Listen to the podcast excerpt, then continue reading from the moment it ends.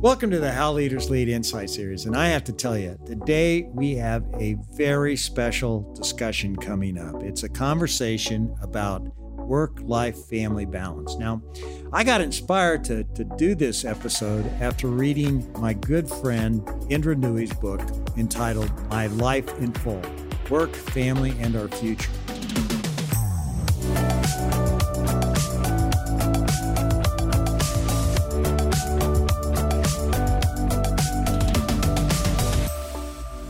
Now, everyone knows that Indra's the, the former chairman and CEO of PepsiCo. And Indra and I both worked together uh, before she became chairman and CEO and before I became chairman and CEO of Yum Brands. We were both a part of PepsiCo and, and we loved it and, and we had a lot of great times together. And I admire her very much. I, I saw her firsthand in action and she is absolutely fantastic as a leader. And as I thought about it, I thought it'd be fun and insightful to hear how we both think about work, family, and diversity. And uh, with Indra, obviously coming up the ranks as an Indian female, and me doing the same as a, as a white male.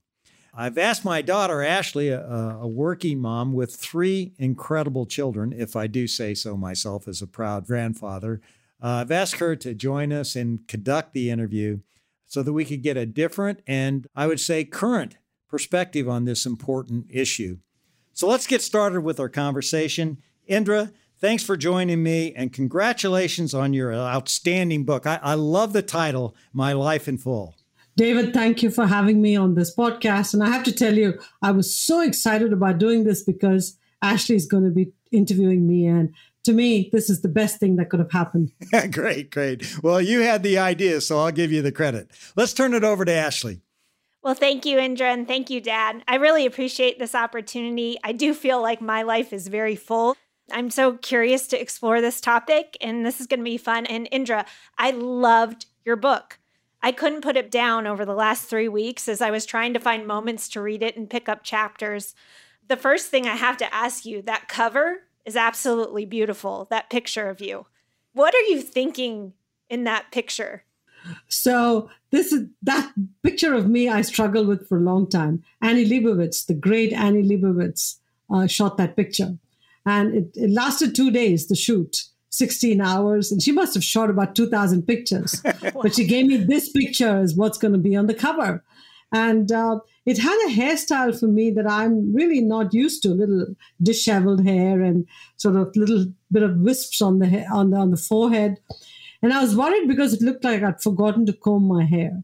But in reality, she was trying to get some movement out of my hair. And I showed that picture to my mother, who says, Well, why didn't you comb your hair? that was her first reaction. but you know what is interesting? Annie has now taught me that having my hair perfectly coiffed that looked like a wig is not the greatest look.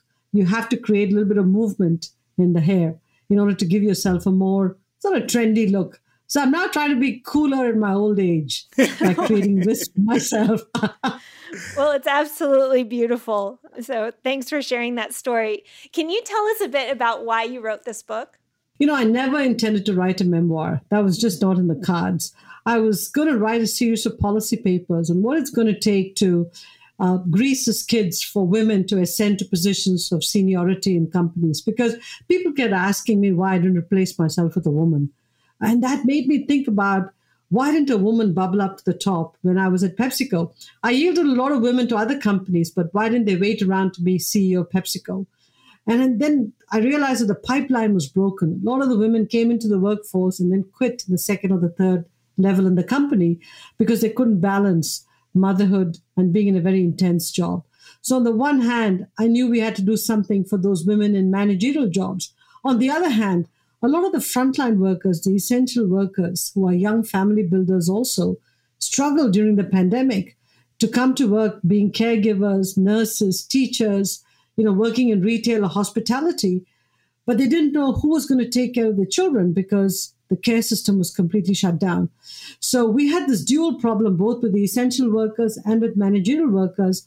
And I realized we had to do something to develop a strong care infrastructure for all of these people. So I was going to write a set of policy papers, but I was told nobody would read the policy papers because they're boring by themselves unless I use the arc of my life to inform the policy papers. So this is a non traditional memoir in that there isn't a whole bunch of tell all stories. It's more the arc of my life, lessons leading to the moonshot, which is how do we develop a care infrastructure. You have a really interesting moment in your book that I just wanted to ask you about. Can you tell our listeners about the evening that you came home to tell your family that you would be the next president of PepsiCo? Can you share that story with us? Yeah, so let me draw the lessons from the story also. I came home late in the night and I just wanted to share the news with my family that I was going to be president of PepsiCo and on the board of directors. And there was my mother waiting at the top of the stairs saying, I don't want to hear any news, just go and get some milk. And I go, Why me? You could have asked my husband, who seems to have been here much earlier. Oh, he looked tired. You go get the milk. So I went and got the milk and I sort of was upset with her. Why didn't you let me share great news with you instead of saying, Go get the milk? And she said to me something which I've never forgotten. She said, When you enter the house, you're a mom, you're a wife, you're a daughter, daughter in law, leave your crown in the garage. I don't want to hear about president or board. I don't know what that is. Leave the crown in the garage. Now, I'll be honest with you, Ashley. At that moment, I was pissed off because my point is let me enjoy my few moments in the sun. Just let, let just listen to me and enjoy my, uh, uh, you know, news. But then she was also telling me that you've got to be humble because when you're at home, you and your husband have a very different responsibility than what you have to the company. So she was giving me a lesson in humility, priorities, and basically saying, don't try to come into the house and think all of us work for you. We don't. Your mom, he's dad. Play those roles when you come into the house. It was a tough lesson, but I got it. That's funny, Indra, because when, when I come home, Wendy always tells me, she says, You're not CEO around here. what she's telling you is leave the crowd in the garage. I love that. That's a great phrase. So let's talk about work life balance. I mean, is this a real thing? Is this a real term? I don't think so. I, the word balance is what I worry about. I think it's juggling priorities because you know you start off the day saying today i'm going to focus on my work and the evening i'm going to go home and do something and then during the day you get a call from the school oh one of your kids fell and sprained an ankle or they're not feeling great all of a sudden your priorities have gone to hell because you've got to juggle the day again so i think work life balance may be a tough word. Is juggling all priorities related to work and life. Now let me say one thing though. There's one good thing that came out of covid. It's technology development. We now have access to zoom and teams and all of these teleconferencing tools and our cell phone has become so much more advanced we can FaceTime, we can text, we can talk to our kids all the time. So, unlike when David and I were coming up in the corporate world, where there weren't these technology tools, you had to be present, you had to travel. Now, you can actually do a lot of things remotely. I would have killed to have come home at 3:30, taken my kids off the school bus, spent an hour or two with them, and then continued working at home. That luxury was not available. One had to travel, one had to go meet people. I couldn't prioritize not traveling versus traveling. And so I think that in my time, work life juggling was impossible. I think in today's world, it's much more possible. Mm-hmm. Yeah, I completely agree with you. It's been so interesting to see how much I've gotten to know my coworkers' families better and how I've experienced being on these Zoom calls. You see their kids pop in and out um, and there's permission for that, I almost feel like now, because all of us were trying to educate our children at home while we were also working. And so there seems to be more permission to know and to have your family involved in your work. Very, very true. Except that what we cannot allow happen is for uh, the mother in particular to be so stressed out because they have to do so much and they're always begging for you know internet time or broadband access because everybody's on the web doing their respective jobs. So we have to make sure we also create structures to de stress uh, mothers and women in particular so that they're not just completely sort of zonked out at the end of the day because they've been handling five priorities all through the day and there's no safe spot for them to go and just focus on the job or whatever so we have to think about future of work very very differently mm-hmm. yes So I'd like to kind of jump into talking about family because that was such an important part of your book. And I know you both are family people. You love your families, they're viewed as your favorite accomplishment. So, can you set the stage and tell me a little bit about your immediate family? Well, you know, I grew up in a very tight knit family. I grew up in a, a conservative family, a family that believed in discipline, a family that gave me a very nurturing uh, environment to grow up in, and a family where they believed that the girls and the boys should be equally educated and allowed to soar. So we were not discriminated against, which is very unusual. Uh, the other good thing is I'm married to somebody who believes that he's an equal partner in the marriage. So we both contribute equally to caring for the kids, household duties, everything. Uh, and I've married into a family where the family, my in laws, all believe that I should be allowed to work. So nobody has held me back. Uh, and then I look at my own family uh, between my husband, my kids, uh, they're my life. And between my mother, my in laws, they've all helped take care of my kids. So this has been a multi generational family structure, and everybody has intergenerational responsibility to help all of us succeed. And I think of all the things I've done in my life, I would say my family is my biggest uh, success uh, that I feel good about. Now, it's not without its challenges, don't get me wrong. When you have two daughters, there's always a challenge. But really? you know that. oh boy. And you know, mom's always the punching bag. Mm-hmm. And uh, so, having two daughters uh, who both vocal, mom is a punching bag. That's been interesting now and then. Some of our dads get a bye. I don't know why, but moms are the punching bag. So I, I, got, I got, I got a load of that. Yeah. I wonder if you had a son, if it would have been a different experience as well. I think so. I think there would have been a little bit less punching uh-huh. bag uh, behavior. Yeah. But that's okay. I still love my kids more than anything in this world. Oh, for sure. Dad, can you talk a bit about your upbringing and how it shaped your perspective about work? Well, you know, my mom and dad are 92 and 91. Uh, so I'm really blessed to have, you know, them still in my life and just saw them in, in Scottsdale this past uh, weekend, which was really great. But I, I grew up in a, a, very unusual environment. I actually grew up uh, in, a, in a trailer. My dad was a government surveyor. Mm.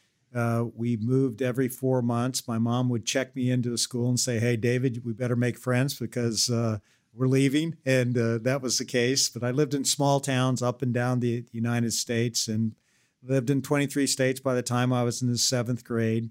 And but I always had uh, uh, just so much love for my mom and dad. They they taught me how to love and respect the family. I had two sisters, and and Indra, when we uh, get together as a family, no matter how big the house is, the biggest house we had when we grew up was eight feet wide by 46 feet long. We sit in the same sofa, clumped together, hugging each other. So we're really a, a close knit knit mm-hmm. family. Mm-hmm but you know, I was very, uh, very blessed to, to, to have the the upbringing that I have. People always say, "How could you? How could you have lived in that environment?" You know, and I always tell everybody I succeeded uh, uh, because of my environment, not not in spite of it. It was it was I think one of the best things that that ever happened to me. And my my mom and dad wanted me to live the American dream. I was the first kid to go to the go to college in our family, and uh, you know, thanks to a lot of great mentors and people who took me under their wing, I, I've been able to live that American dream. And David, you're one hell of an American dream because I think going to so many schools made you become more social and more resilient. And that's the David that I've seen and I've enjoyed interacting with. But you're raising a much bigger issue, which is the importance of families. Families are needed for young people. And in today's world where you know families are fragile, families are messy, and people don't have, you know, the traditional families around them, how do we recreate social infrastructures and communities so people can help each other out. It's a big discussion we need to have at some point. Yeah, and you're you're so right because you know if you have a mom and dad that loves you, you're so far ahead of the game. You know, and and I know Ashley feels blessed that she had Wendy as a mother and and hopefully me as a father. And and and you know we're you know just having an only child you know, we, we've just done everything together.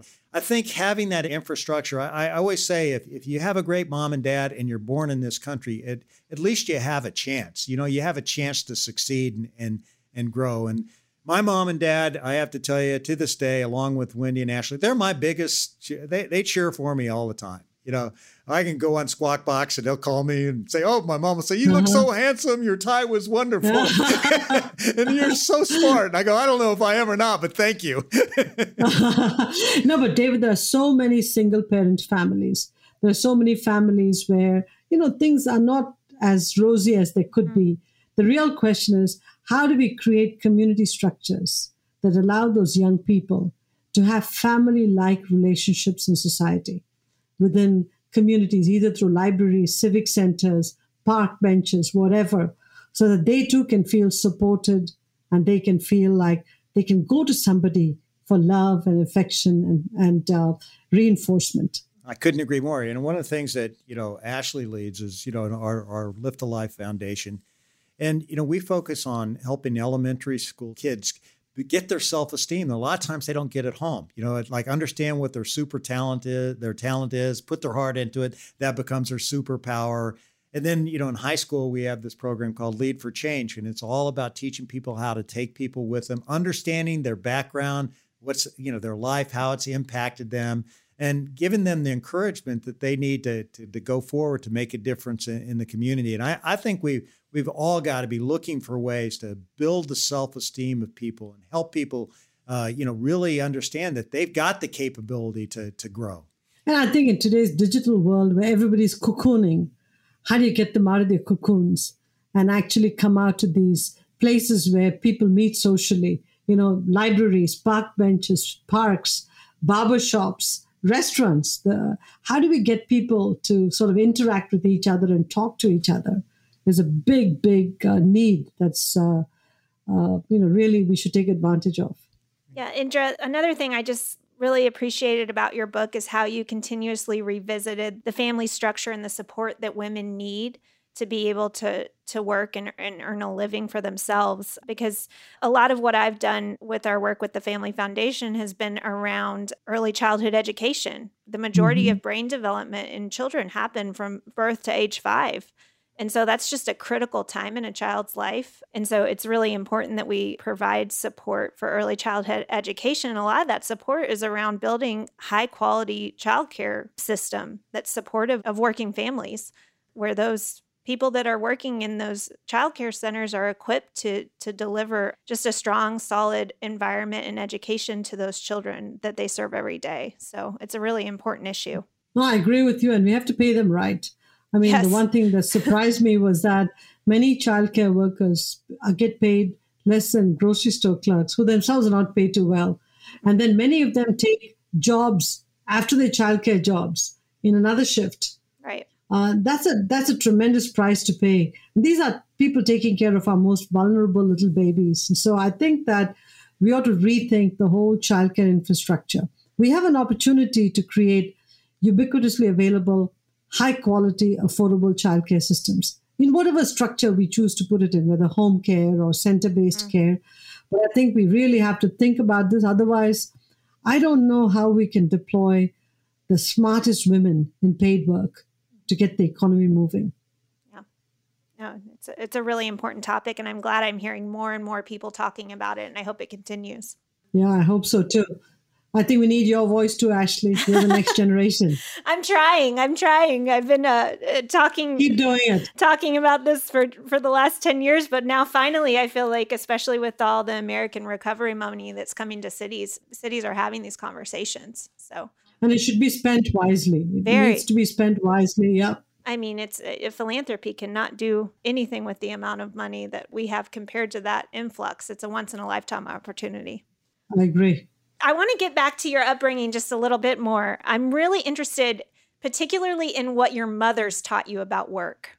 You know, it's interesting. Uh, it's my grandfather, my mother, and father, the three of them together. Mm-hmm. I watched a mother work all the time. You know, she was always busy at home. Uh, she was not a mother who hugged you and said, I love you, I love you, none of that stuff. I mean, she barely had time to talk to us because she was always cooking and cleaning and catering to the elders. Um, I don't believe any of us in that time of growing up had uh, peers in other families where the mothers or fathers hugged them and said, I love you. So we didn't grow up being told we, uh, I love you. We just assumed they loved us to pieces because, you know, they did everything for us. So we knew they loved us, implicit love. Um, it was an upbringing where, you know, my mother would make us do things like at dinner time. Uh, when she was having her dinner and we had finished, she'd say, Give me a speech about what would you do if you're the prime minister of the country, the chief minister of the state. And then at the end of dinner, when we gave her the speech, she would pick a winner. It was never, you know, last yesterday it was your sister, today it's got to be you. There was no, uh, you know, one day uh, each of you will get the prize. The best speech got the prize. And this prize was a tiny, tiny piece of chocolate. I mean, tiny. You could barely see it, okay? But then when you were given this piece of chocolate, you licked it for hours because you it meant something. Today, you give me a bar of chocolate, a gigantic bar of chocolate. It doesn't taste as good as that tiny, tiny, tiny bit of chocolate. So, you know, she, in, in a funny way, she made us be aspirational. She made us think about being bigger than we could ever be, we ever aspired to be. At the same time, she said, however, I'm going to get you married at age 18. Mom, how is this going to work? But, you know, this is the societal pressure versus her own dreams for her daughters. And she played that role with great aplomb, I must say. She's still around. I'm blessed on that. My mom was always my my coach. I mean, she, you know, when I had anything that was important at school, whether giving my first speech on idealism of America, she coached me mm. through it and worked with me on wow. it, and uh, was right there with me. And I remember her being there when I was crying when I didn't win, and uh, she still thinks oh. I should have won to this day, you know. But she, oh but, God, but, uh, but, but my mom, uh, she she's a very mm-hmm. hard worker, and you know I I always would see my mother actually when I would go out in the restaurants because I would see people who were so committed to what they do, and and yep. you know my mom when we moved to Kansas City after living in all these small towns, you know my my mom and dad needed to become dual income uh, winners. And so my mom did things like uh, she was the Avon salesperson in the in the uh, mm-hmm. the neighborhood, and then she uh, ran uh, the bookkeeping for a small company, and then she ended up being a controller of of another hmm. another mm. small company. And she's totally self taught. But I always felt my mother, if she would have had the, the, the education, the training that I had, she could end up running a, a company as good as my father. But it's just, you hmm. know, I had the the breaks of of having them to help me kind of move forward and and and begin to uh, achieve. You know, David, listening to you talk about your parents makes me emotional because, you know, they work their way through whatever they're doing to give their children a better life. And your sisters kept you uh, grounded. Absolutely. Oh. I wanted to kind of get back to talking just about your early years because I'm really curious as I think about my daughters and I think about the way we talk about careers. What were your dreams for your career when you were younger and your family? Not just your career, but your family. Did you have any idea of what you wanted? You know, actually, everybody in my family worked in a government job or a bank or were lawyers. So this notion of business didn't exist in our family at all. When my sister went into business school, she wrote the entrance exam on a lark. She didn't think she was going to get in, and nobody thought she was going to get in. She just wrote it because it was such an unattainable, uh, you know, seat. Uh, she wrote the exam. She got in into one of the most prestigious schools, which sort of blew everybody away. But now put the pressure on me because she's a year ahead of me. We were intensely competitive. So if I had not written the entrance exam for the other school and gotten in, people would have said she's a success and Indra is a failure. So the only reason I wrote that business uh, entrance exam was because I had to keep up with my sister. Fortunately, I got in, and the rest was history. But I have to tell you, uh, she was the real brains, and she's the one that changed the trajectory of our thinking to say there's something called business. And I don't believe I sat down any time and said, I'm going to be CEO of a company because I didn't know what that meant. It was always, let's do the job, we're doing very well, the next one will come about. Let's do the job well, something will happen in the next job. So it was never a question of plotting the arc and saying in five years I've got to be, uh, uh, you know, a senior vice president, 10 years an EVP. Those were just Im- impossible because we didn't know what that was. Yeah. You know, uh, for, for me, uh, I really found out what I loved at, at the University of Missouri, where I, I fell in love with advertising and, and, marketing. And once I found that, I knew I wanted to get in it. And I was just like you, Indra, had to get a job. My first job, I was a copywriter in a small advertising agency, and and it was sort of like that was it. That got me started. Then I looked at like what was the next job, And what was the next job? And The next job. And yeah. next thing I know, somehow I ended up CEO of Yum Brands, but it just was a constant progression of pursuit of learning and, and trying to, to get better at whatever we do. Indra, did you have any vision for how many kids you'd have or what your family'd be like in addition to your job?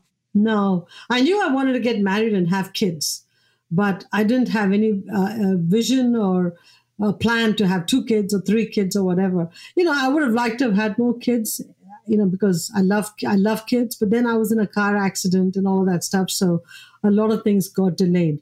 You know, but also coming back to what you were saying, David, in every job that you did, you excelled. You worked at that job, and you excelled at it, and that gave you the right to go to the next job. So you know, you have to demonstrate excellence in the job you did, including at parenting. You know, having my two kids is a bigger test.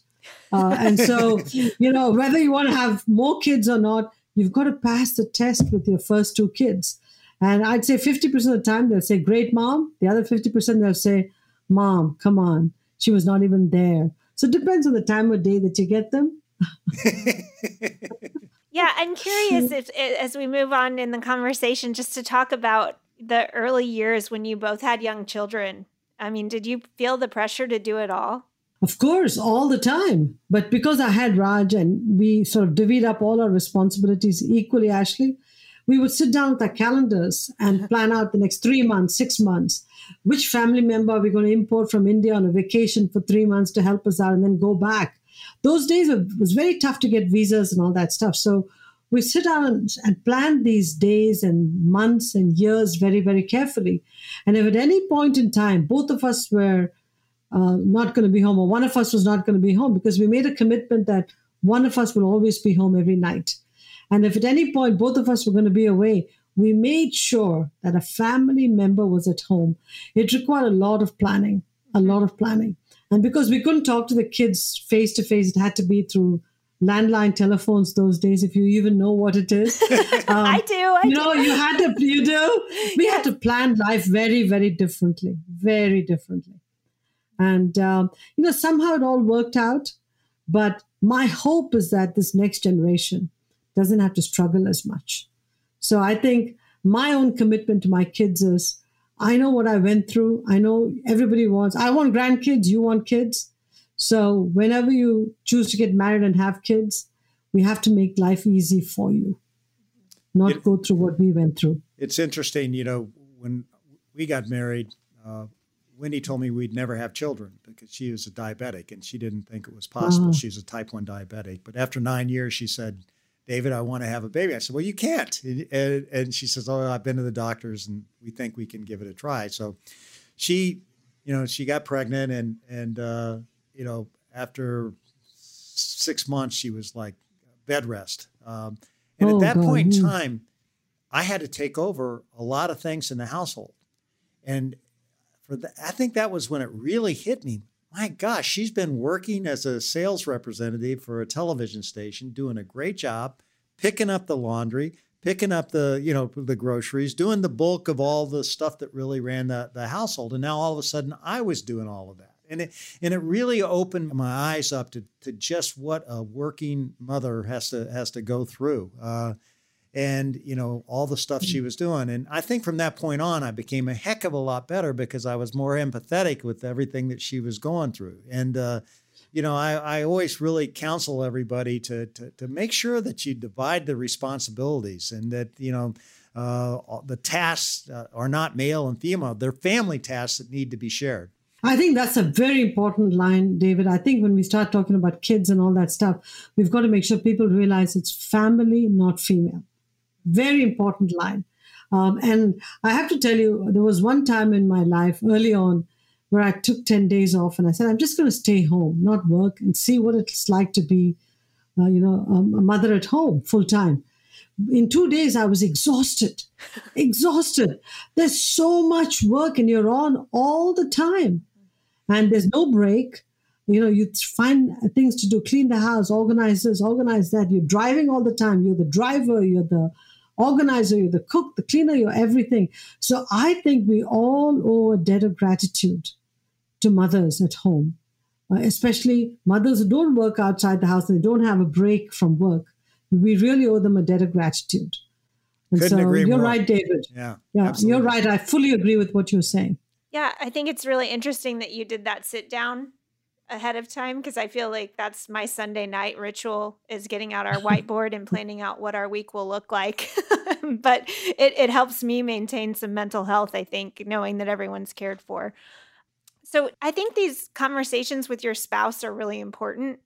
How Mm. did you all intentionally um, build alignment with your spouse around these roles and responsibility? I mean, was that a conversation you had early in your marriages, or was it something that developed over time? And what advice would you give to us about how to do that? Pick your spouse very carefully because many times you end up uh, falling in love with somebody, you marry them without really knowing how you're going to navigate life. You think love will carry you through life. Sometimes it does, but in many cases it doesn't. And so I think it's important that upfront you have the conversations on I intend to keep working. Both of us are going to contribute to creating wealth for the family. We have to make sure we understand that families are fragile and we have to make sure both of us have the economic means to keep this family going. Uh, and it means you're going to have to contribute to childcare, not just money, time and effort. And we both have to address adversity together and the joys together. And you've got to make sure either family does not interfere. You know, the, the, the parents of both husband and wife don't interfere in that discussions. Because in many Indian families, in particular, Ashley, um, the boy's parents don't like to see the daughter-in-law working. So in my case, I had the opposite. I had in-laws who said, "Let's support her. We're so proud of her. Let her let her keep working," and they were my biggest biggest tailwinds.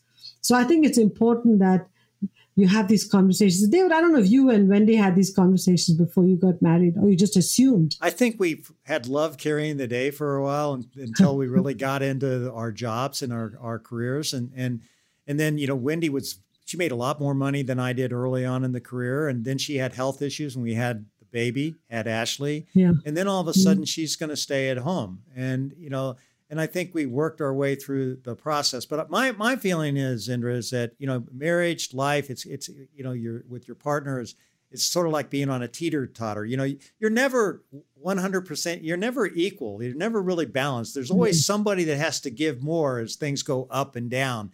And I think that what you want to have in a, in a marriage is is that sometimes you're going to have to give more than the other person, and you just do it because you know you have to and you want the other person feeling the same way. And and I think that's how Wendy and I basically stayed together uh, over the years. And she's had a lot of uh, challenges, and but together we've always been in there to support Ashley every way we could, and to support each other uh, with whatever health issues that we have. Uh, David, beautifully put. I think if both people in the marriage stay committed to each other and the kids, okay, in the family unit, stay committed to it, and stay committed to the fact that you'll work your way through adversity. It works out fine. When you see, uh, you know, breaking up as an easy way out, I think that's when things get messy. Indra, you mentioned earlier just kind of talking about some of the um, standards that are put on women and the responsibilities. I was reading your book, watching a softball game in between softball games for my daughter's tournament. And I had this mom come up to me and she looked at your book and she was like, Oh, I've been wanting to read that. She goes, Does it all address mom guilt? And I can't tell you how much I have women talk to me about mom guilt. You know, some story about how bad they feel about this or that. Can you tell me, do you think mom guilt is like a real thing? And how did you combat it? I didn't combat it, I lived with it. Yeah. I think we have a perfection gene. It's not just guilt. We have a perfection gene. We want to be the best mom. We want to be the best wife, the best executive, the best everything. And it's not possible because they're all full time jobs. So, in the course of juggling, we're actually making trade offs. And with every trade off comes a twinge of guilt. So, you live with that all the time. It takes real effort to dump that guilt. And, you know, if your chocolate chip cookie delivery to school is not perfect when it's your turn to do cookies, you feel guilty. Right. Forget it. A chocolate chip cookie, whether it's round or shapeless, still tastes like a chocolate chip cookie. We have to forget all this and go, hey, it tastes good, eat it. All right. Instead go. so I think we have to let go of the perfection gene and, you know, sort of make life easier for us. You know, I'm going to come back at something, Ashley. I think our sisterhood has to get stronger. Women have to form strong sisterhoods where we tell each other, it's okay, just don't worry about it. You deliver chocolate chip cookies, right? half of them look like Australia or South America, doesn't matter. As long as some looked round like the world, that's all that matters. They all taste good. It's a lesson in geography that the kids got. Don't worry about it. You have to find humor in everything you do, otherwise the guilt overcomes. it takes takes you over. Definitely. But men also go through guilt, believe it or not. Yeah, they just was, don't talk about it. Right. I mean, that was my next question for dad. Did you yeah. ever feel guilty? Did you ever envy the female role? Well, I've always been a person that wanted to be two places at one time. You know, it's like if I was out of town doing something, I wanted to be home. You know, and, and it's like I've always had that pulling, uh, uh, all that tension through throughout my life. Mm-hmm. No, that tug is what causes guilt ultimately. I think if people like you, men in, in the halls of power, uh, can say, we're going to support women. We're going to make sure they're not treated differently. We're going to make sure that if we spot unequal treatment, we're going to nip it in the bud. The world will be a better place. And I think women in particular won't have um, the burden of being treated differently at work and carry that home.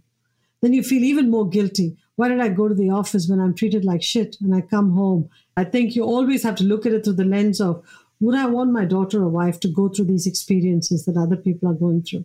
And if the answer is no, change the environment. So we've got to make men in power, people like you, to stand up and say, we're going to stop this unconscious bias at work against yeah, women. I, I agree. And, you know, things happen when you have female executives on your team. You know, it's like, I remember coming to Yum one day, and uh, Anne Byerlein, our chief people officer, says, "Hey, I want you to come down and see something." And you know, I'm really proud that she did this. But she created the daycare center, you know, and we went in there and she did this. But you know what? I have to be honest, wouldn't have been on my top ten list of something that I would have personally done.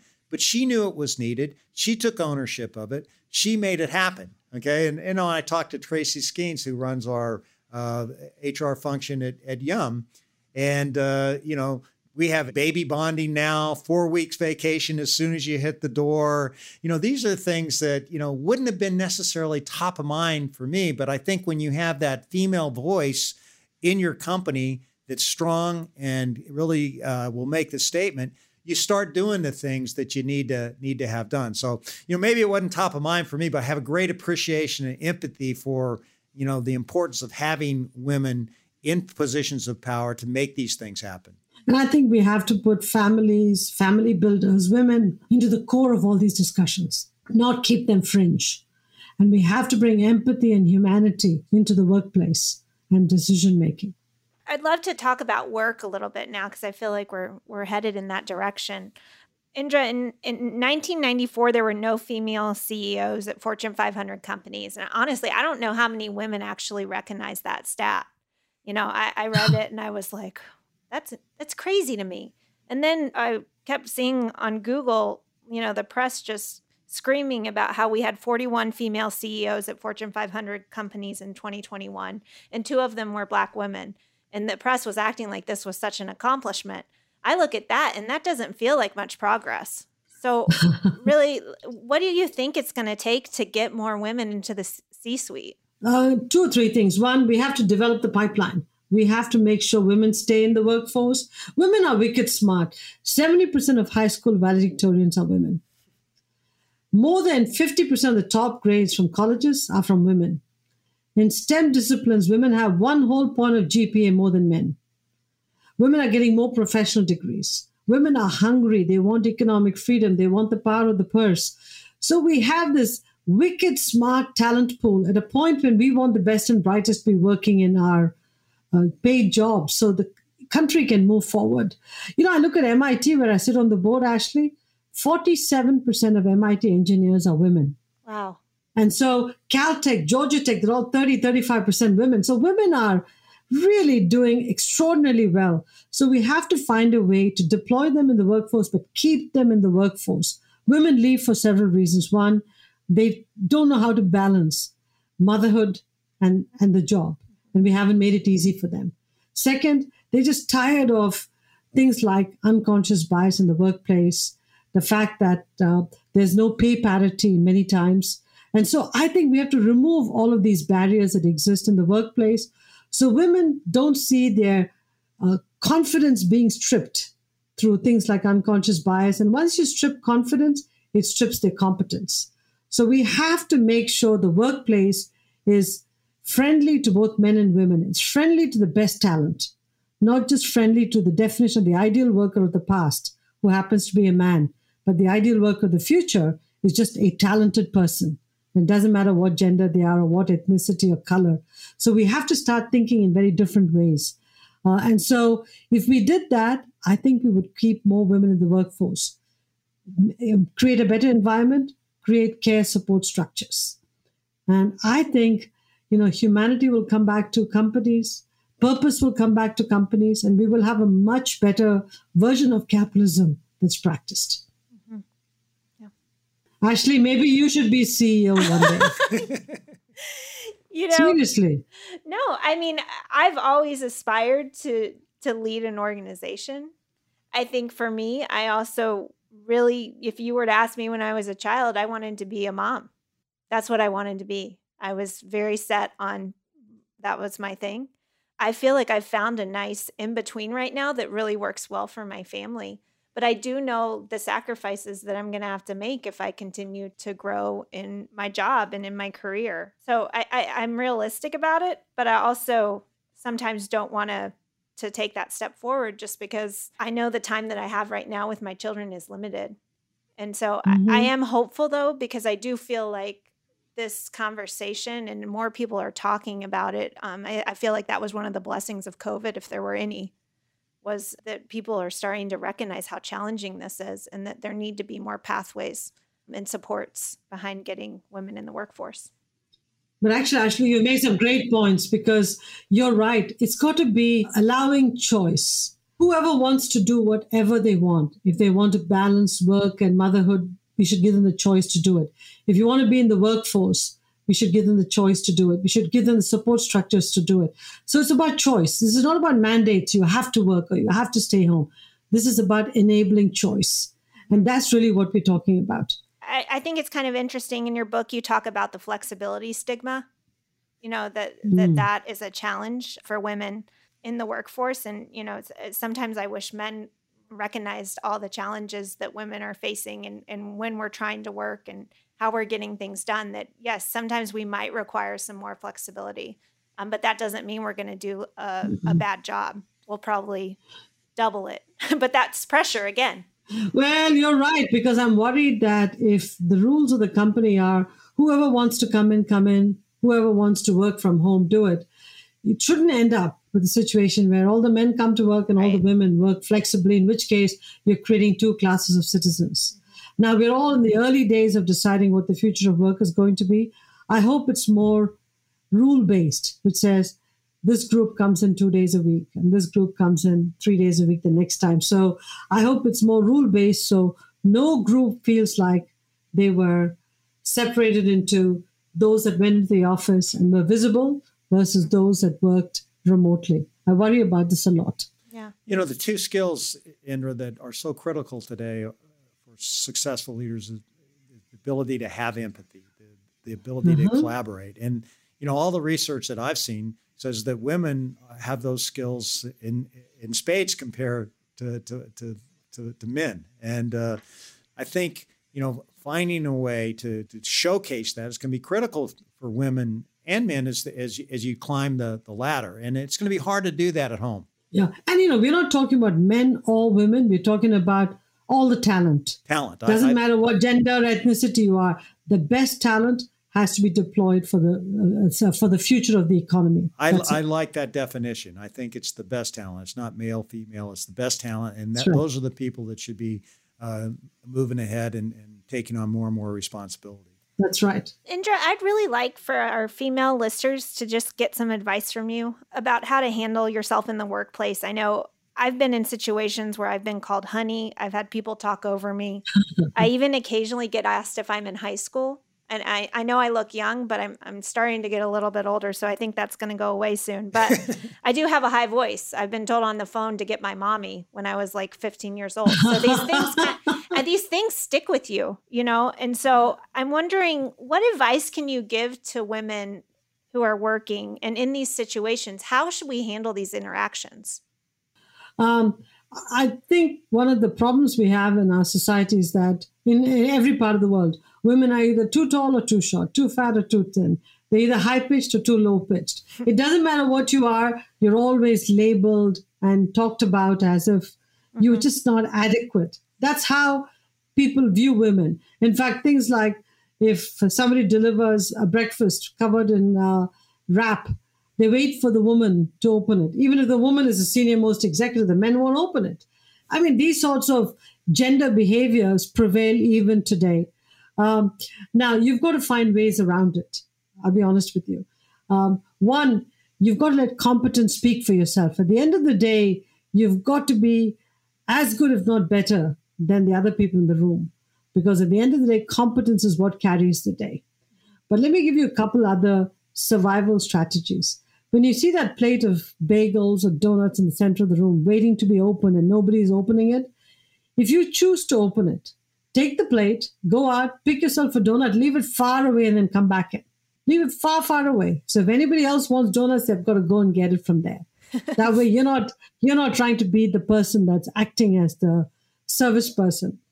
I remember in many meetings, they would expect that I was going to write action items from the meeting, even though I was a fairly senior executive the junior men wouldn't write the action items. So I said, okay, I'm going to teach you a lesson.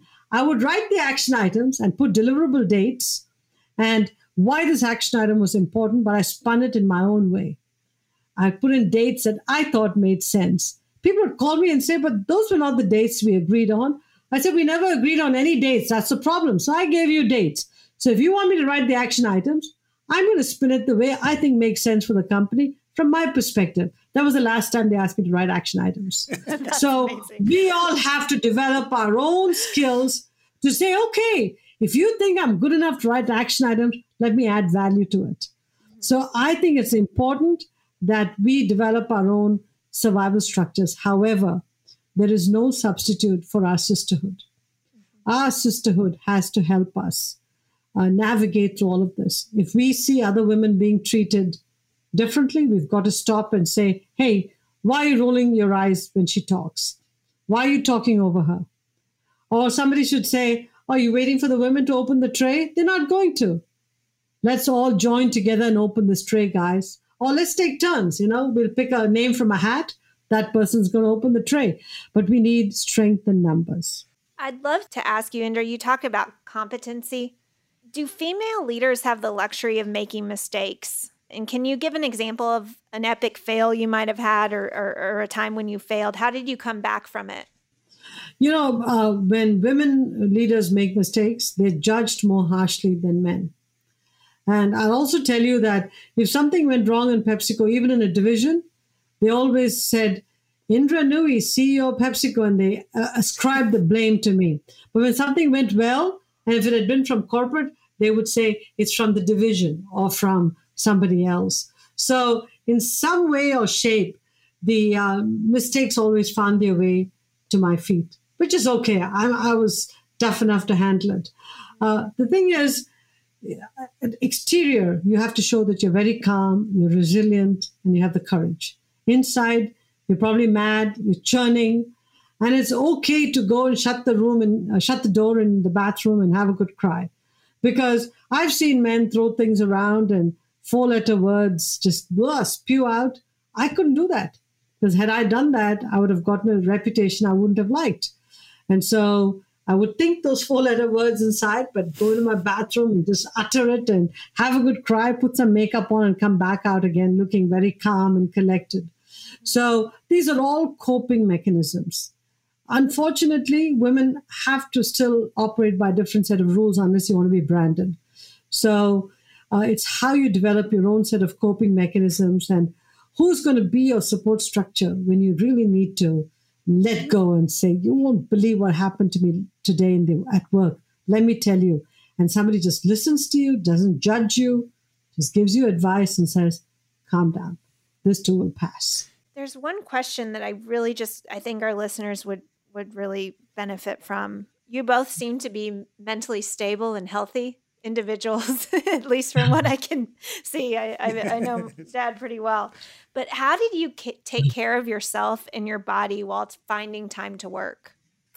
I think CEO jobs are very, very, very stressful. Either you have the resilience, you have the backbone, you have the courage, you have the support structures to navigate through these difficult jobs, or you should not ascend into those jobs because you can't come into the CEO job and then develop resilience. You come into the CEO job because you have resilience.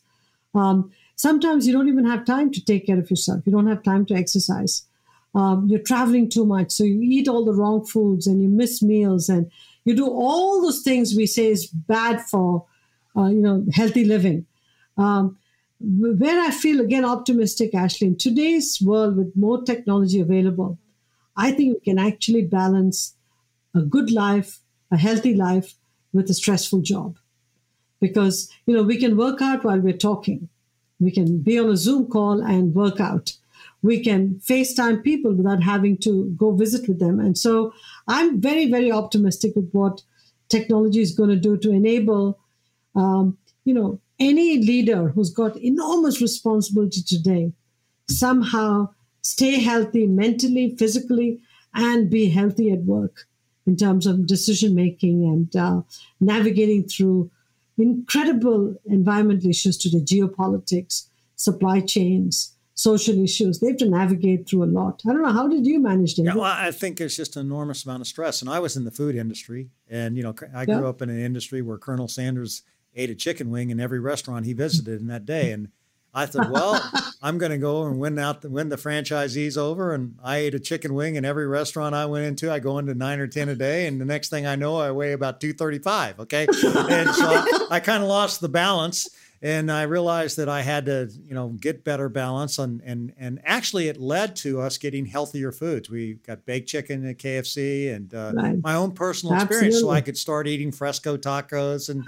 and uh, mm-hmm. uh, you know, so I started having products that, that we could we could uh, help balance out the life. But it was also something that our customers wanted as well. So we eliminated the veto vote by having some healthier foods for people which we needed to get at. So I had to balance that. But I've always tried to work out every day, find time in the morning. That was very important for me to get my workout in and stay balanced by having quiet time, you know, prayer, just meditation. Uh, that would help me get my mood elevator up so I could go to work and be semi tolerable to work with. in your book, Indra, you talk about a lot of the male advocates and mentors you had. And dad, I know you had the same throughout your career. Um, Indra, I know for you that had to be interesting to have a male mentors take such interest in you and, and help you to continue in your journey up the corporate ladder. But what advice would you give to men and women in leadership positions about ways to advocate for each other? Um, especially how can how can men advocate for women and minorities in their organization? I think you should mentor somebody because you see something in them. It's a real talent, and you think that with a little bit of help, they can go far and contribute massively to the company or the world in general. Uh, you know, when somebody goes to somebody and says, Will you be my mentor? doesn't mean anything. Mentors pick you. And mentors should pick people irrespective of gender or ethnicity. They should pick the best talented. Keep I keep coming back to this. Pick the best talent. Pick, pick the best people you think are going to do great for your entity or for the country or society as a whole. That's how my mentors picked me. And they were not just mentors. They were supporters, they were promoters, and they were also my biggest critics. When okay. things didn't go right, boy, did they tell me off. Uh-huh. And so I think that I benefited from that. But as a mentee, my responsibility was to the mentor was to listen to them. If I didn't listen to them and didn't take their advice, I'd go back and tell them why I didn't take it. So it was a mutual uh, respect for each other. And I treated all my mentors with great respect. I think that's what people forget. A mentor means they're investing time and effort in you. Treat them with respect. Always give them feedback about why you, not feedback, tell them why you didn't do what they suggested you do. Keep that avenue of communication open. And if you did that, you'll find it's a more productive mentor mentee relationship. You know, I think being a mentor, uh, I agree. You, you want to mentor the, the, the, special talent. But I think one of the things that is your CEO or your high level of the organization, there are special talent out there. And if you can focus it, and, you know, all things being equal, I tried to focus on finding the female that I thought that was going to grow. Mm-hmm finding the you know the the black person that I thought that really had the the potential to to go forward because you know one of the things that I realized over time is that when you have you know minorities moving up the organization it's amazing how many people they take with them it's mm-hmm. amazing how many you know like we had uh, one person run operations who, who was black all of a sudden we had some fantastic black operators in our company that moved up and took on more and more responsibility. So I, I always, I really, I have to tell you, I was biased uh, in terms of how I would spend my mentoring time, so mm-hmm. that it mm-hmm. would be focused on on minorities, because I thought that's that would give us the biggest payoff in terms of making an improvement in an area that I knew we had to get better at. No, David, I think you did a very, very good job in that. But your point is very well taken in that when you elevate people who, you know, never got to these positions of power, now people look up to them as role models and say, I too can get there. And the environment changes because people now learn how to work with diverse people. And they no longer exhibit the kinds of behaviors that felt a little bit awkward in the past. So you're absolutely right. And I'm glad you did what you did because you're known in the industry for having mentored great diverse talent. Another question that I had was, and, and this might be a chicken and egg situation, but just hear me out here. Do women need to ask for things, or do men need to notice that women need them? Things like a pay raise, more flexibility, parental leave. What advice would you give our male and female listeners? You know, uh, this is why we have human resources departments. you know, a woman should never have to ask for pay parity. Human resources should be looking at every job all the time and saying, hey, there's a man and a woman in the same job. Why is the woman getting paid 5% less? First of all, when the woman finds out, it may be too late. Okay, so my point is we have to go back and ask the human resources functions what is your job? Your job is to hire, train, develop, retain the best talent. As part of retention, it's paying them the right wages, parity with the men for the same job. Nobody should be discriminated against because of their gender. And nobody should get an edge because they represent the ideal worker of the past and the new ideal worker gets treated differently. Don't do that. So I think that the time has come for us to hold HR functions responsible. And HR functions sometimes mirror the CEO's thinking boards have to make sure the tone at the top is right. And they should put CEOs in jobs who take this issue very, very seriously and look at it on an annual basis to say, are we treating all our employees fairly? And I think this is something that, you know, is a skill that some companies do very well at, other companies don't the time has come to take this very seriously. You know, I agree with you. And, and, you know, I always viewed, I know I was a CEO, but I always viewed myself as a chief people officer. I, I felt like I was yeah. in charge of talent, I was in charge of the work environment. And that if we created the special place to work mm-hmm. where people felt valued, it was going to be because I was going to make that uh, my top priority. And I find all the great CEOs I talk to, they, they do that. But you have to have an advocate, you have to have an HR uh, leader who can who can yeah. really carry the ball for you and make sure that happens. If nothing would make me matter than if I would see a high talent female, you know, who's doing a job better than the male and she's making 10% less. I mean, I would get yeah. ripped. You know, we'd have our people planning processes. When that happened, I would go nuts. But you know, it's funny how people it's okay as long as it's not you. Okay. You know, yeah. if you're the one that's getting, you know, discriminated against and on the pay or whatever, then it's a mm-hmm. problem. Yeah. Okay. But you got to have yeah. people really have their antenna up to make sure that that doesn't happen. And, and I have to tell you, I think a lot of leaders and a lot of HR people are tone deaf. You know, they, they, they, they just don't get it. But I think this is where the change has to happen, David. Change has to happen. But I'll be honest with you, Ashley. Before this change happens, if a female notices that her pay is not parity to somebody else doing the same job, you have to ask for it. There's no question about it. You have to, because if it, the HR department is not going to sensitize everybody, we've got to sensitize people ourselves. Okay, but remember, when you ask for it, you have to make sure you get it. If you don't, that creates a different sort of a cloud for right. you and for the company. So I would come back and say HR departments have to step up to the plate. How did you, Indra, get over it? I, I, I read your book. and, You know, you found out you that you know some people like myself, okay, you know, mm-hmm. got a ton of options. You didn't get the options. How did you cope with that? I mean, because I'll tell you, that's the thing that always I never really cared about money. I've never cared about money. Money came to me. The only thing I was was competitive. Okay, so I kind of said, if this per, if Indra Nooyi is getting this, then I'm going to get this. Okay, you know, and uh, uh, you know, how did you cope with the fact that you found out these guys were making a lot more money than you? You know, until Steve Reinemund became CEO. Okay, when he just adjusted everything. I mean, he was just a great guy. That way, he said, "I can't believe that your pay is not at this level." He gave me a big raise, lots of options. Until then, um, I was just happy to be in the room. And uh, most of the problems are because of my cultural upbringing, strictly my cultural upbringing, which basically said, just do the job and shut up. And the money I was making, David, was more than I've ever seen. So I never asked for it. And I knew everybody was getting options like you won't believe it. And remember those days I was doing the spin-off of restaurants, all of those uh, food service. Thank you very much. Casual dining properties, and also spinning off the bottlers, buying Tropicana. I mean, I was working 24-7 with little babies. And I would always be surprised that, um, you know, I wasn't getting those options. But at that point, I said, you know what? I was making more money than I've ever seen. And I was the only one of its kind in those halls of power. And I was not comfortable asking for money. I was just not, which I, right now in retrospect, was a mistake. But I was just not there. Later on, uh, I made sure that never happened to people around me. Good.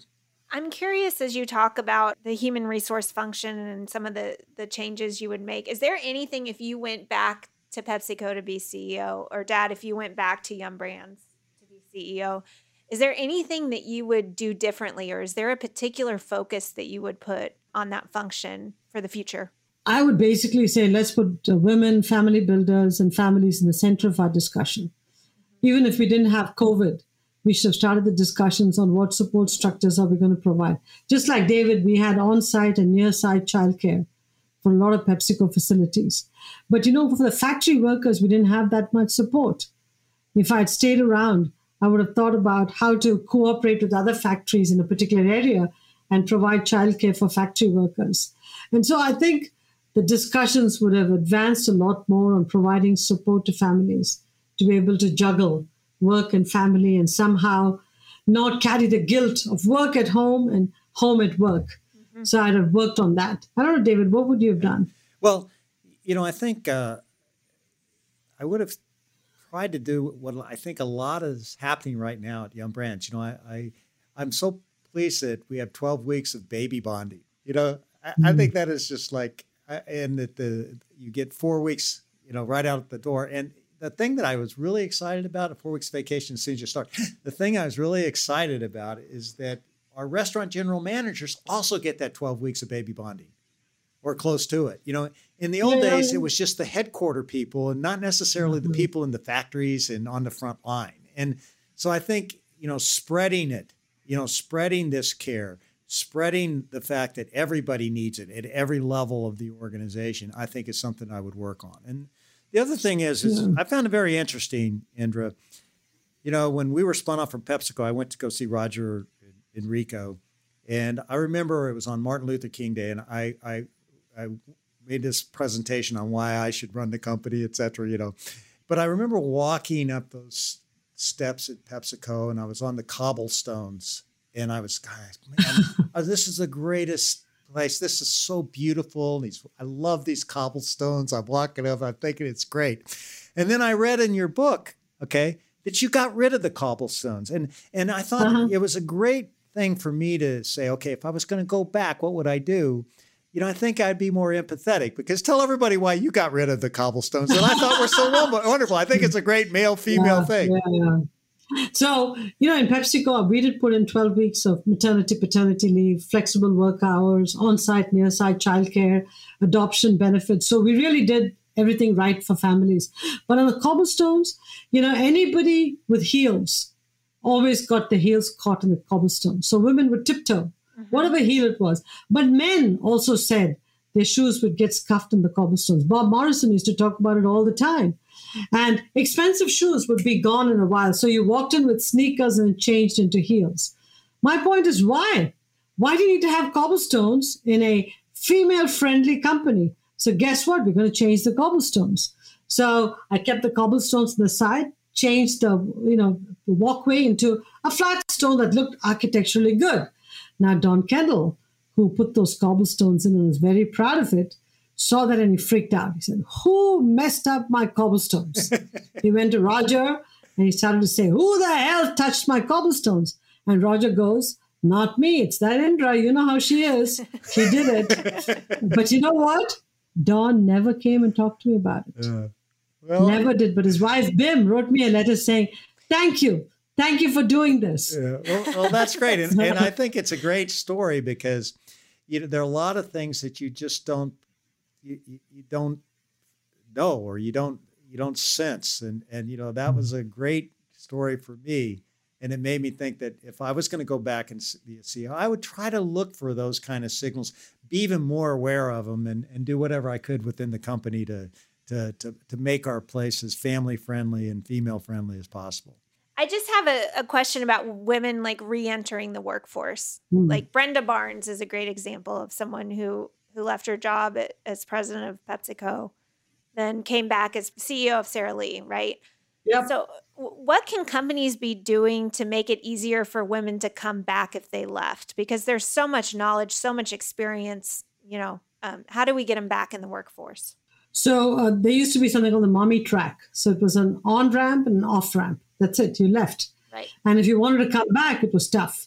Now people are actually talking about a return ramp because they're realizing that the women who stepped out of the workforce, extraordinarily well educated, very smart, and just because they went off to have kids doesn't mean they shouldn't be back in the workforce.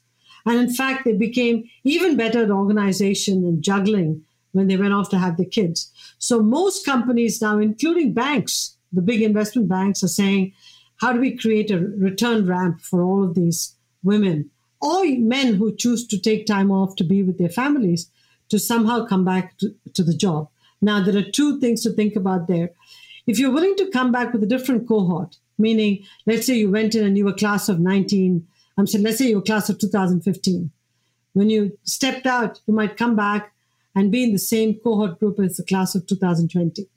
You should feel bet- okay about it. That's one. Second, companies can do another thing. They can keep you connected to the company while you're gone send you little reading packages, send you material to keep up to date on the company. So you're not completely out of all the developments. That way, when you come back, you feel somewhat connected to the company and you can pick up where you left off. But if you want to go to some other company, that's also an option. I think in the next two years, ready to return initiatives are going to be the normal. We have a talent shortage in the country. And we have so much talent is just figuring out a way to bring them in and retain them in the workforce. Real quick, you have to do this really fast because we don't have a lot of time. Favorite family meal? When we sit down and have breakfast on the weekends, mm-hmm. I make the Indian breakfast and they all eat it. Dad's pancakes. Beautiful. Best gift you ever received from your child or spouse? When they wrote me letters telling me how special I was, mostly for my children because they're very expressive and they draw pictures and put stickers with it. And I've kept all those notes. It has to be the, the, the letters you write me every birthday uh, and Father's Day. Favorite picture of your family? Can you describe it? Um, the most favorite picture is my two kids in their school uniforms, and Raj and I standing next to them, waiting for the school bus to come and pick them up it's not one picture. It's it's our family wall that we have. It's it's when you walk in and you see how you've just basically grown up as a child and how we've grown up as a family together and all those family pictures together. It's that collage. Favorite children's book? Oh, what's it? The saggy, baggy elephant. I read it for the kids so many times. That one and Winnie the Pooh and the honey tree. Those are the two. My God. We still sing Winnie the Pooh at home all the time. Go, dog, go. Has to be. Yeah, beautiful. What's the best advice you ever received from your grandparents? My grandfather told me that if you're not a lifelong learner, you will atrophy. So he said, doesn't matter if you're 70 or 80 or 90, you have to remain a lifelong learner. So keep thinking you're back in school and keep your brain sharp. That's a tough one because my grandfather's passed uh, early in my life, but my my grandmother's uh, uh, taught me to play hard and play fair in cards. That's true. Great. Thank you. I'd love to end with a final question to both of you. Can women and men have it all when it comes to family, work, and life? What hope can you give us? We have to define what is having it all. What does it mean? If you want to have a great job, a productive marriage, and great kids, and somehow, you know, remain sane through it, to me, that's eminently possible today with all the technology and the culture and companies changing and with so many entrepreneurial options available for both men and women in our economy today. So I'm very optimistic. I'm I'm very optimistic as well. You know, I've just written this book called "Take Charge of You: How Self-Coaching Can Transform Your Life and Career." And Indra was very nice to endorse it, by the way. But you know, I think the only way you can have it all is you really self-coach your way through it. You got to understand what your priorities are, what really gives you joy. You have to ask yourself some key questions along the way so that you keep those things in, in, in balance. And then, you know, I think you've got to develop an action plan that allows you to live your life around the priorities and the values that you've set. And I think if you do that, you can have it all. And I also know that I need to give myself a little bit of self coaching here you know, it's time for us to, to, to wrap this up. So, Ashley, thank you very much for doing this interview. I, I know you like podcasting, but you're not going to take over my show. You're going to have to come up with your own. sounds sounds like a plan, Dad. Thank you, Dad, and thank you, Indra. It's been such an insightful conversation and one that I have a lot of takeaways to walk home with. I just uh, really, really love your book. It's absolutely wonderful. So, everyone who's listening, go out and buy it today. It is so important for us females to have someone like you to look up to. And thank you for setting such an incredible example and for using your next set in life to um, really drive this message about family and work home. It's an important conversation, and I hope it continues. Thank you, Ashley. You were fantastic. It's been a pleasure meeting you, and I look forward to seeing you in person. David, thank you very much for giving me this opportunity. Thank you, Indra. We appreciate you very much.